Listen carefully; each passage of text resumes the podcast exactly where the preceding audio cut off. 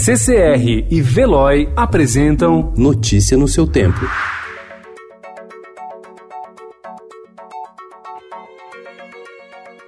Olá, seja bem-vindo. Hoje é segunda-feira, dia 16 de março de 2020.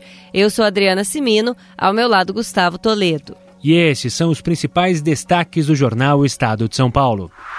O presidente Jair Bolsonaro ignorou a orientação de sua equipe médica e as diretrizes do Ministério da Saúde para tratar a epidemia global do coronavírus e participou ontem de ato em Brasília a favor do seu governo e com críticas ao Congresso e ao STF.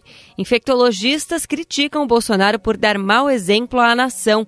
O presidente da Câmara, Rodrigo Maia, considerou a atitude um atentado à saúde pública e o senador Davi Alcolumbre, presidente do Congresso, afirmou ser inconsequente estimular a aglomeração de pessoas nas ruas. Os casos confirmados de infecção por coronavírus passaram de 121 para 200, aumento de 65% em um dia no país. Estados com transmissão comunitária, São Paulo e Rio, são os que têm mais registros, com 136 e 24 pacientes, respectivamente. Há outros 1.915 casos em investigação. Em toda a América Latina, há 612 infecções confirmadas. Países membros do Mercosul decidem hoje medidas para barrar a propagação do coronavírus. O bloco deve determinar o fechamento parcial de fronteiras. Com duas mortes, a Argentina já fechou as fronteiras por 15 dias. Mesmo com sintomas, teste só deve ser feito se médico pedir. Alemanha fecha fronteiras e Itália tem mais 369 mortos.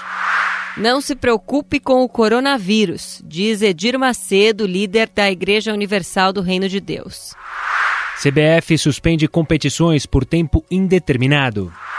Passageiros enfrentaram filas de até sete horas e aglomerações em aeroportos nos Estados Unidos por causa de restrições de voos impostos por Trump.